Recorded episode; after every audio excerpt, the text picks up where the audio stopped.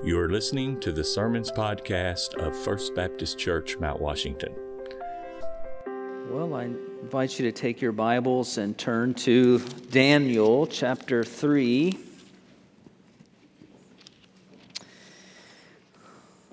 While you're turning there, we welcome you this morning, especially those who might be uh, visiting with us today. We're glad that you're here and uh, thankful you've been here to join us today. We'd love to connect with you and we invite you to stop by the Welcome Center uh, after you leave today. We give you some more information about our church, but we're so glad that uh, you've come to be with us. We've been studying as a church. We started Daniel a few weeks ago. We're in chapter 3. And uh, we're looking at one of the great stories of Daniel this morning, Daniel's friends, fellow Jewish exiles, Shadrach, Meshach, and Abednego. This is the only chapter in Daniel, by the way, where Daniel is not mentioned. I'll make another comment a little bit later about that. But even as he's not mentioned here, we, we don't forget that the main character of every Old Testament story is, is God. That is right, our good and faithful God. And so we're always looking at how the Lord is working uh, in His Word. So let's look at Daniel 3 together. King Nebuchadnezzar made an image of gold whose height was 60 cubits and its breadth 6 cubits. He set it up on the plain of Dura in the province of Babylon. And then King Nebuchadnezzar sent to gather the satraps, the prefects, and the governors, the counselors, the treasurers, the justices, the magistrates, and all the officials of the provinces to come to the dedication of the image that King Nebuchadnezzar had set up.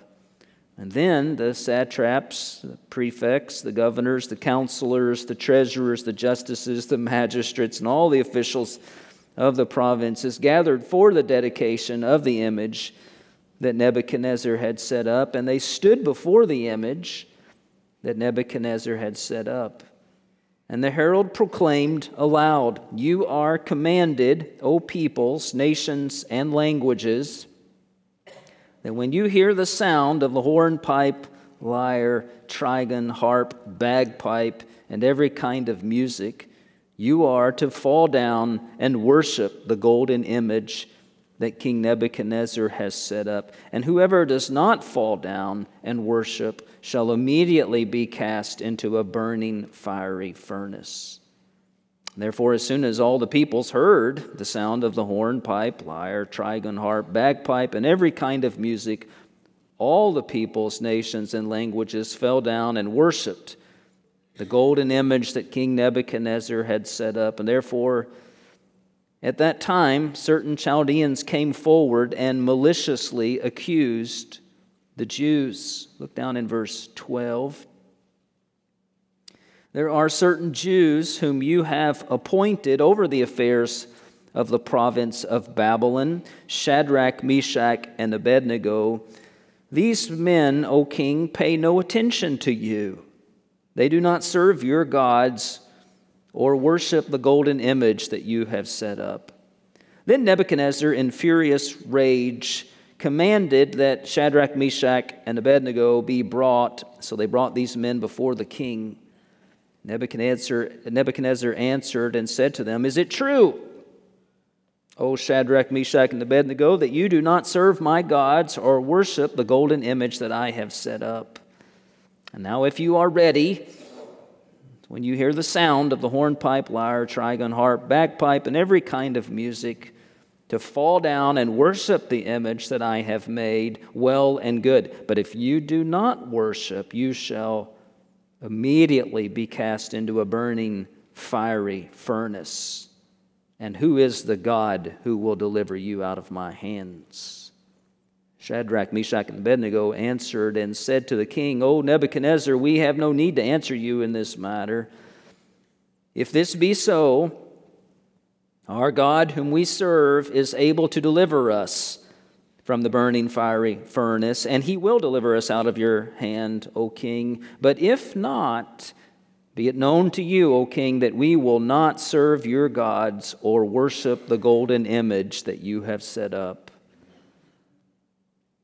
Then Nebuchadnezzar was filled with fury, and the expression of his face was changed against Shadrach, Meshach, and Abednego. He ordered the furnace heated seven times more than it was usually heated and he ordered some of the mighty men of his army to bind Shadrach, Meshach, and Abednego and to cast them into the burning fiery furnace. Then these men were bound in their cloaks, their tunics, their hats, and their other garments, and they were thrown into the burning fiery furnace. Because the king's order was urgent and the furnace overheated, the flame of the fire killed those men who took up Shadrach, Meshach, and Abednego. And these three men, Shadrach, Meshach, and Abednego, fell bound into the burning fiery furnace. Then King Nebuchadnezzar was astonished and rose up in haste. He declared to his counselors, Did we not cast three men bound into the fire? They answered and said to the king, True, O king. He answered and said, But I see four men unbound, walking in the midst of the fire, and they are not hurt. And the appearance of the fourth is like a son of the gods. Let's pray together. Lord, thank you for uh, your word to us today, and we pray that you would give us ears to hear, you would open our eyes to see the glories of your work and Christ for us, and and Lord, that you would also work in our hearts that we might be faithful, Lord, to you. I pray that you would use me as your servant today. I pray that you would increase and I would decrease and your word would go forth. And I pray it in Jesus' name. Amen. In the late 1930s, during the heyday of Joseph's Stalin's reign in the Soviet Union, there was a meeting in one of the provinces there. Uh, and during that meeting, that Stalin was not present, by the way, but during the meeting, something had come up about Joseph Stalin, their leader, and it prompted a standing ovation for him. But at the same time, it also triggered a standing dilemma for them because no one wanted to be the first one to stop clapping and sit down. And so it just kept going, and it kept going, and it kept going. Finally, there was a elderly man there who was simply unable to stand any longer, and he, he took his seat. And the next day, he was promptly arrested for not giving homage long enough to his dictator. Autocratic rulers seem to not be able to resist the desire for self adulation, self worship, if you will. And Nebuchadnezzar is no exception to this, this rule. These opening words in verse 1 talk about an image of gold. It reminds us of his dream, Nebuchadnezzar's dream in chapter 2. The dream of an image or statue. Remember, the head was made of gold, representing King Nebuchadnezzar, and the body was made of other materials, each depicting uh, kingdoms that would come after him but whom they would all be, end up being destroyed by this stone kingdom, this supernatural stone kingdom. Nebuchadnezzar's statue here in chapter 3, notice, is made entirely of gold, and it is apparently uh, an, an attempt to counteract this dream. It was his uh, defined statement, if you will, that uh, there would be no after this. when it came to his kingdom. Uh, his glory would continue forever. And uh, it's not clear whether the image is a picture of him, a statue of him, or his God, uh, or perhaps both of, of some sense. But the text repeats six times for us that Nebuchadnezzar had set up this statue. In other words, even if the statue rep- represented some other deity or himself, no one was left in any doubt about whose power lay behind this image's existence. It was Nebuchadnezzar. Duguid writes this In contrast to Daniel's confession in chapter 2 that it was the God of heaven who set up kings and deposes of them, this statue was Nebuchadnezzar's defiant declaration that as king, he could set up gods for his people to worship. What's more is that this image was set up in the, we're told, in the plain of Dura, which some believe, I don't think this is certain, but some believe was the location of the Tower of Babel in Genesis chapter 11. Now, even if location is not for sure, the herald's proclamation in verse 4, when he says, You are commanded, O peoples, nations, and languages. It, it indicates, it reminds us of that event, that it indicates that this call to worship this statue was, was designed to, to be some kind of reversal of the consequences of Babel and to unite the whole world together in all languages coming together to worship this image in defiance of God. The mere size of it proclaims this. Notice it's 60 cubits tall, approximately 90 feet tall.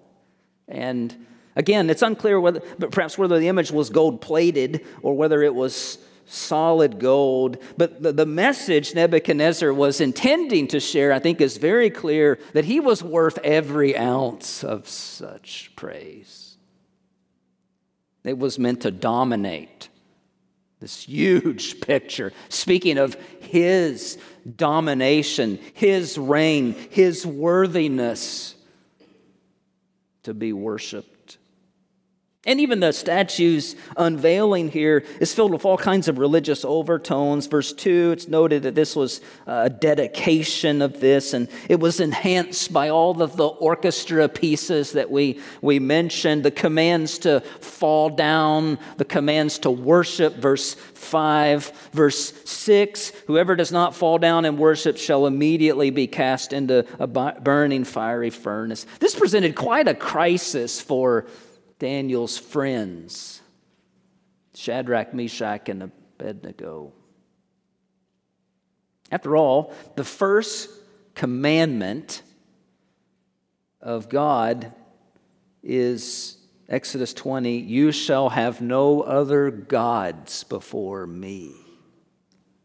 And it goes on You shall not make for yourself a carved image or any likeness of anything that is in heaven above or is in the earth beneath, that is in the water under the earth, you shall not bow down to them or serve them, for I, the Lord your God, am a jealous God. No other gods before me. The command is very clear, isn't it? For God's people. Don't bow down and worship other gods. Don't bow down and serve them. It's clear what they should do. Oh, but there's there's a cost to this. I think it's the first thing we note from the passage that is the, the pressure on faithful worshipers. The pressure of it. And it's helpful to think about that pressure because it's, it's so relevant for us even today. The, the pressure that is. You think of the characteristics of this. First of all, the pressure was initiated from authority. Again, there's so much repetition here. You can't help but notice the repetition of King Nebuchadnezzar, his name. It's mentioned six times. Literally, it's something like Nebuchadnezzar the king. Six times there in, in verses 1 through 7. It only appears twice the rest of the story. And so it's like it's being mentioned over and over again to remind. It seems like the writer is stressing for us the authority that came with this edict. This has the, the pressure that is coming from the sheer weight of King Nebuchadnezzar, the most powerful man in the world. He's the one who said to do this. Brings to mind a little bit Acts chapter 4 when you remember Peter and John, the apostles were commanded to go. They were, they were told, do not speak or teach in the name of Jesus anymore. Authorities told them to do that, which they later said, we must obey God rather than men.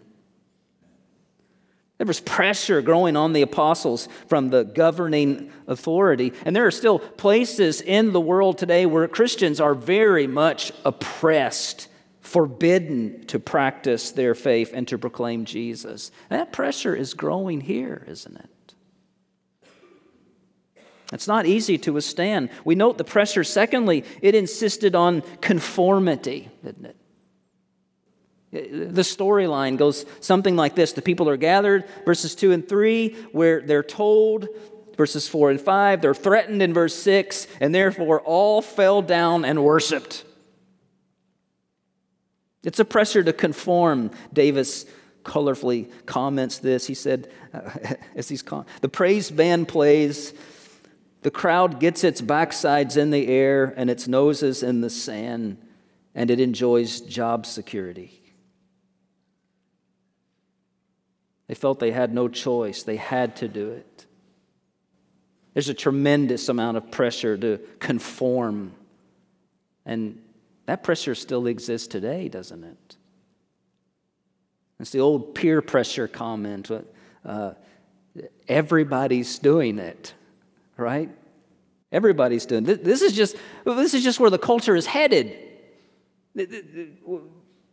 Why aren't you going to go along? Are you you going to be a stick in the mud?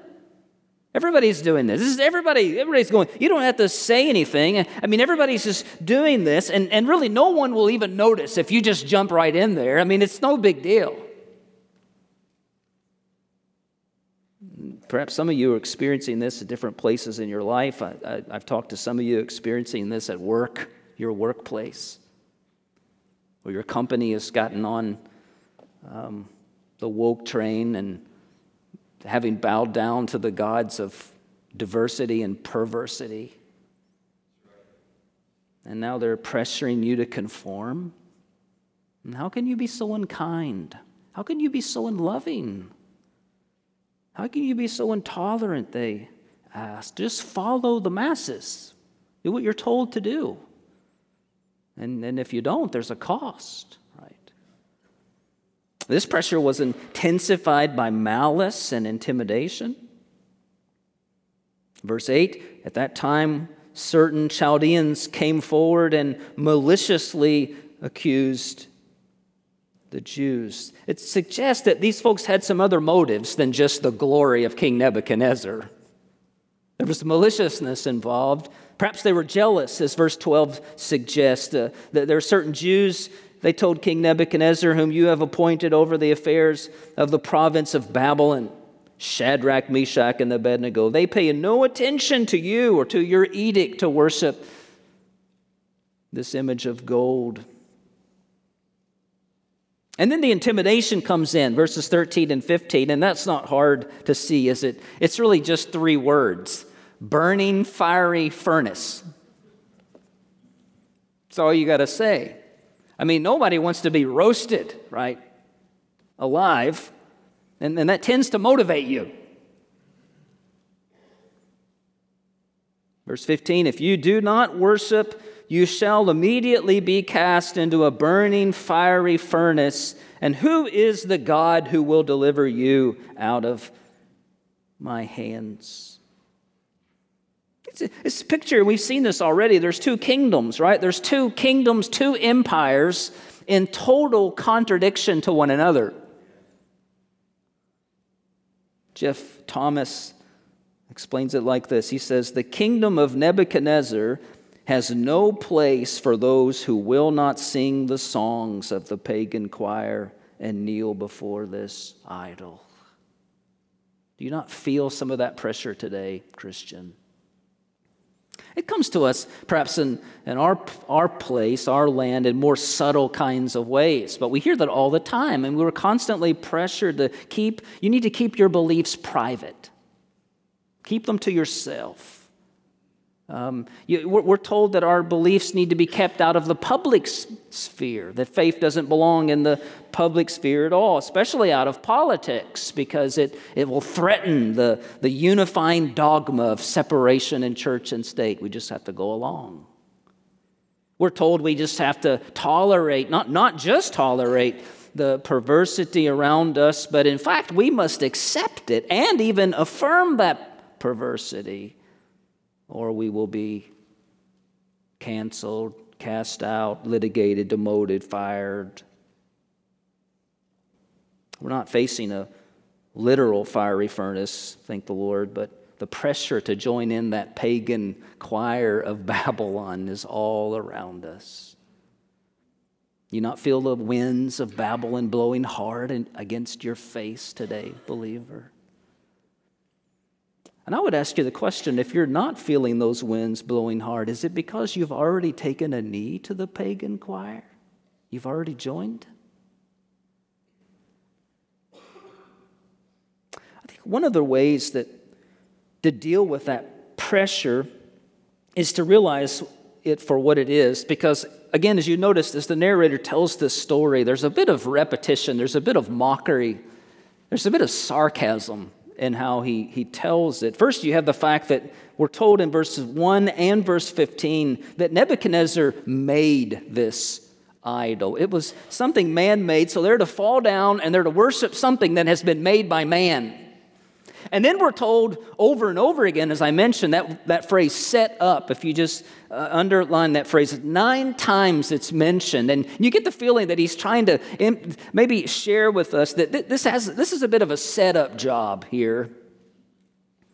And then, third, you have all this pomp and circumstance and the dedication and the orchestra and the bowing down, and it's repeated over and over again. There's kind of a mocking way that this story is told. And so, while there is a, a fearfulness, certainly, to all of this, there's also a sense that the writer wants us to see that this is a farce. It's a farce. Everybody who was there knew it was a farce. Everybody knew this was this is crazy what we're doing out here in the plain of Dura, bowing down to this this silly golden uh, image that that is is here. It was man-made, probably ridiculous looking, and they're out there bowing down to it. When we're tempted to bow down and worship the gods of this age, while there is pressure to that, there's no doubt, it doesn't take away all of the trembling that's involved at times in that, but it's really helpful to remember there's no truth in it. It's just not, there's no truth. There's no truth of God's. In fact, the farce reminds us of the emptiness of it. And so, if, if you can recognize what is going on in, in our world today for what it is, it, it will help you to not be so intimidated by the pressure to conform to it. Well, it brings us, secondly, to the obedience of faithful worshipers. Nebuchadnezzar is furious when he finds out that Shadrach, Meshach, and Abednego are not bowing down and worshiping the golden image. I mentioned earlier Daniel was not there. I, I, think it's unclear, obviously, where he was at, but, but I think it's true that he simply was not there. Well, I don't think we should assume that Daniel's the one that's joined in the throngs there. He uh, perhaps is on king's business elsewhere. He's serving in the, the court himself, but but the fact that only three men in this crowd refused to bow down, it, it's really something, isn't it? And, and it reminds us that standing up for God will often be a lonely activity. There are times in life when to do what is right, we can't simply hide from the crowd. And there are other times, just very vividly, where our obedience is known only to God. But either way, we remember that the most important audience that we're trying to please is always God. God. He gives them another chance to worship the idol, but he is clear in verse 15 that if they do not, they're going to be cast into this burning fiery furnace. And I, I wonder, I, I can't imagine that, that the temptation was so strong for them. Think of the justifications that may have been going through their minds as they're faced with this, this, this, uh, this fiery furnace. Maybe they thought to themselves, you know, this is it's just one time. I mean, if we could just do this one time, I mean, this one time, we'll live. God has put them in this position they could have justified. God's put us in this position as over the province of Babylon. How are we ever going to maintain a witness if we're dead? I mean, one time, everybody knows this is a joke, by the way. Everybody there is probably punching each other, this is so crazy, you know, that we're out here doing this. Why don't you just go along with everybody and live? You're far from home, Shadrach, Meshach, and Abednego. I mean, you have no families left. They don't know what you're doing. It's okay. No one will ever find out about this. And, and remember, God is such a forgiving God. He'll forgive you for this. And on and on, the justifications come. But their response, verses 16 through 18, really is the keynote of the chapter, isn't it? Shadrach, Meshach, and Abednego answered and said to the king, O Nebuchadnezzar, we have no need to answer you in this matter. If this be so, our God, whom we serve, is able to deliver us from the burning fiery furnace, and he will deliver us out of your hand, O king. But if not, be it known to you, O king, that we will not serve your gods or worship the golden image that you have set up. It's a remarkable statement of faith. They first express their confidence in the power of God. Verse 17 Our God is able to deliver us from the burning fiery furnace. That's a response to Nebuchadnezzar's question in verse 15 when he says, And what who is the God who will deliver you out of my hands? Shadrach, Meshach, and Abednego says, Our God can do that. The God of heaven can. And they've already seen something of that. They've proclaimed something of that. We remember Daniel's prayer and praise in chapter 2 verse 20, when he said, Blessed be the name of God forever and ever, to whom belong wisdom and might. He changes times and seasons and removes kings and sets up kings. God is omnipotent and they have no doubt about the ability of God. Secondly, they were completely submissive to God's will. And it's found in that phrase, verse 18. It's so powerful when they said, But if not, But if not, be it known to you, O king, we will not serve your gods or worship the golden image that you have set up. They are sure about the ability of God to deliver them. There's no question God can deliver us. Our God can. We don't know what our God will do, O king. You may turn us into ashes in one sense, but in another sense, it doesn't matter because the bottom line is we will not serve and worship your God. Boy, Ferguson notes here in his little commentary if there's any true faith in our hearts, we will want to stand up and cheer as we read those words. What matters to these young men is not whether they will be delivered. What matters is whether God will be obeyed and worshiped. You see that?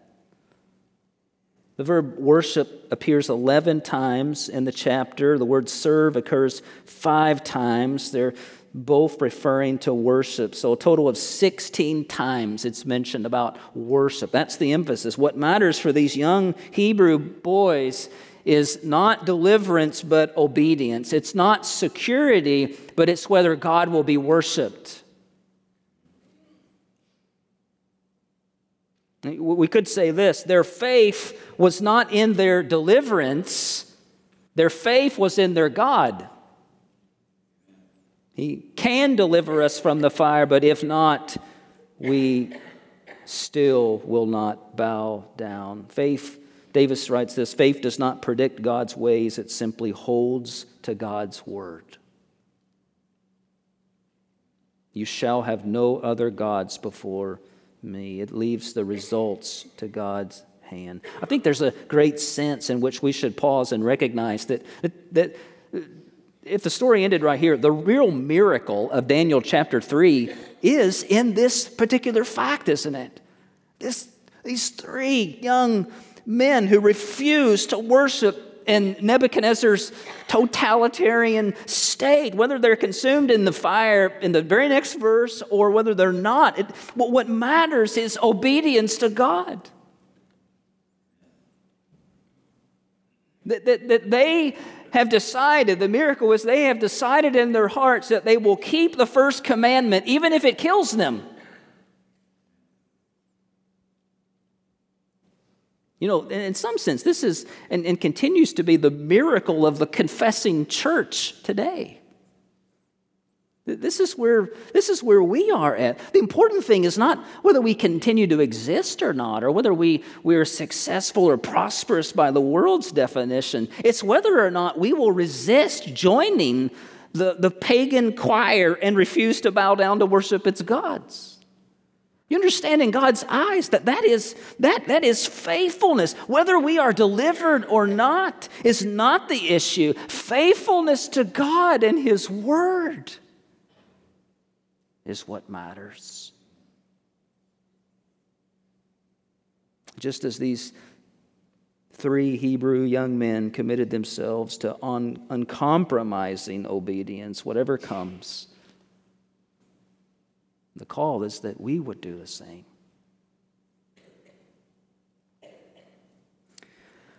Which brings us third to the deliverance of faithful worshipers. At, at first, it seems like the worst thing happens. I mean, verse 19 is pretty scary. Nebuchadnezzar was filled with fury, and I, don't, I can only picture what this means. The expression of his face was changed against Shadrach, Meshach, and Abednego. He was furious. He ordered the furnace heated seven times more than it was usually heated. He ordered some of the mightiest men of his army to bind Shadrach, Meshach, and Abednego and cast them into the burning, fiery furnace. The fire is so hot, verse 22 tells us that those men, mighty men of his army, they were killed in the process. So this entire scene is one of just utter helplessness, hopelessness of this situation for God's people, but then something remarkable happens, doesn't it? Nebuchadnezzar has to check, see if his contacts are in or not. Verse 24 King Nebuchadnezzar was astonished and he rose up in haste. He declared to his counselors, Did we not cast three men bound into the fire? They answered and said to the king, That's true, O king. And he answered and said, But I see four men, unbound, walking in the midst of the fire, and they're not hurt. And the appearance of the fourth is like a son of the gods. In a miraculous way, Shadrach, Meshach, and Abednego were delivered from the flames. Who is this fourth man. There's a lot of debate about that. King Nebuchadnezzar describes him, verse 25, as having the appearance like a son of the gods. Later in verse 28, he describes him as an angel sent by God. So is this an angel? Is this, is this the angel of the Lord, a, a pre incarnate appearance of the Lord Jesus Christ? I tend to think that it is, but the text is not clear about that. But, but either way, the fourth man represents the presence of God with his people, doesn't it?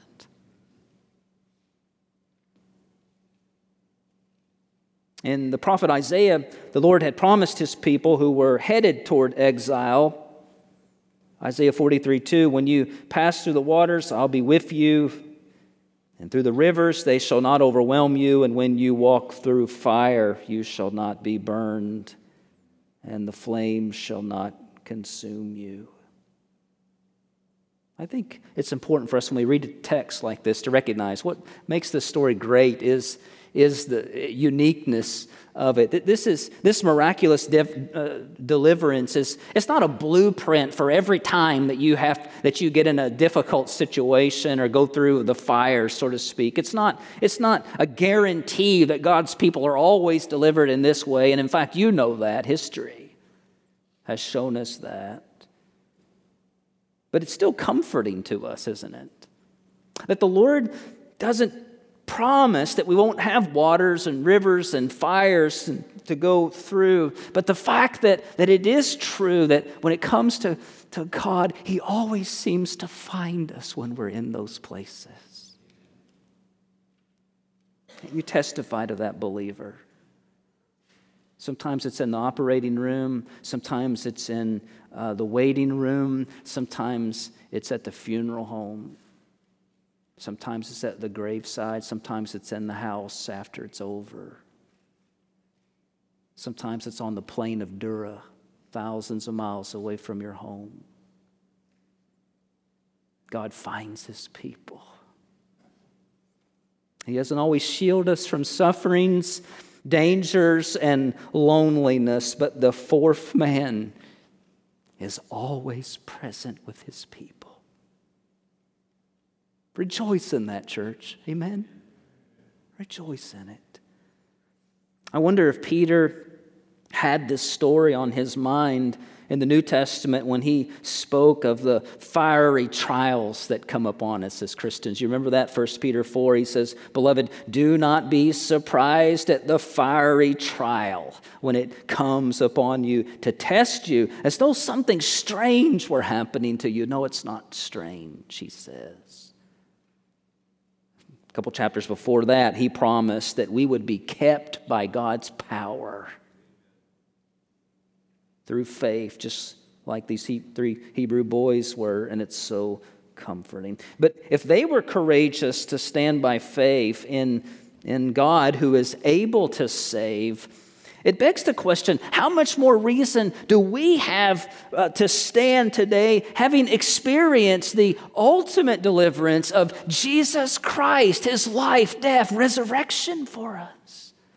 Do we not know this that we have a God who saves and delivers and who has saved us and delivered us in the most incredible way? I want to close with these words from Geoff Thomas.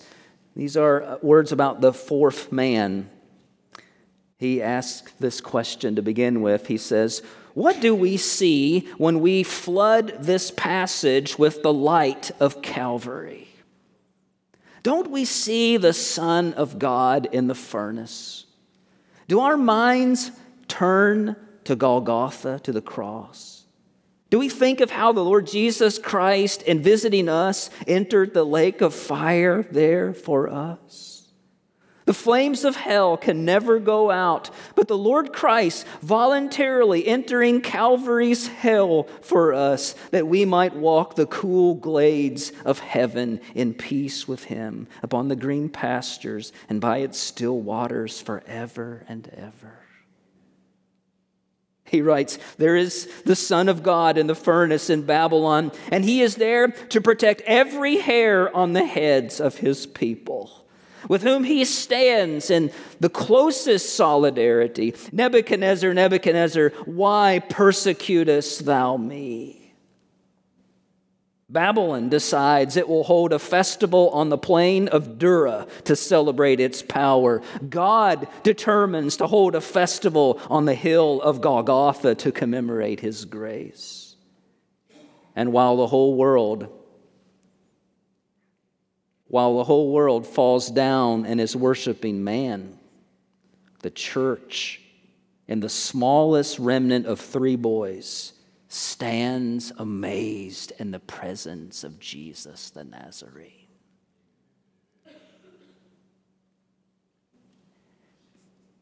Dear church, in light of our Savior and Lord, let us continue to stand faithfully in the presence of Jesus the Nazarene.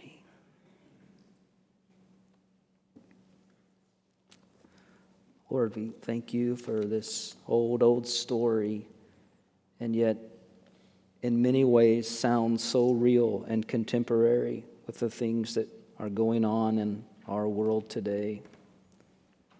Lord, we pray and ask that you would help us who know you to be faithful. That as the pressures get greater and the conformity, the pressure to conform gets stronger, Lord, that we would stand faithfully on your word, remembering Jesus Christ and all he's done for us. We pray for those today that might be here and perhaps they have been caught up in this world. As we sing the first song of our service today, Lord, please help us all to turn our eyes to Jesus. And as we do, the things of this world will grow strangely dim. And so, Lord, we pray that you would do your saving work in hearts and lives today, and uh, that you would help us, Lord, who believe, to be faithful. We pray it in Jesus' name. Amen. Thanks for listening to this podcast. I'm Pastor Jason Clark, and if you don't have a church home, I want to personally invite you to First Baptist Mount Washington. We're striving to be word centered, gospel focused, and community minded. Learn more about our church and our meeting times from our website, fbcmw.org.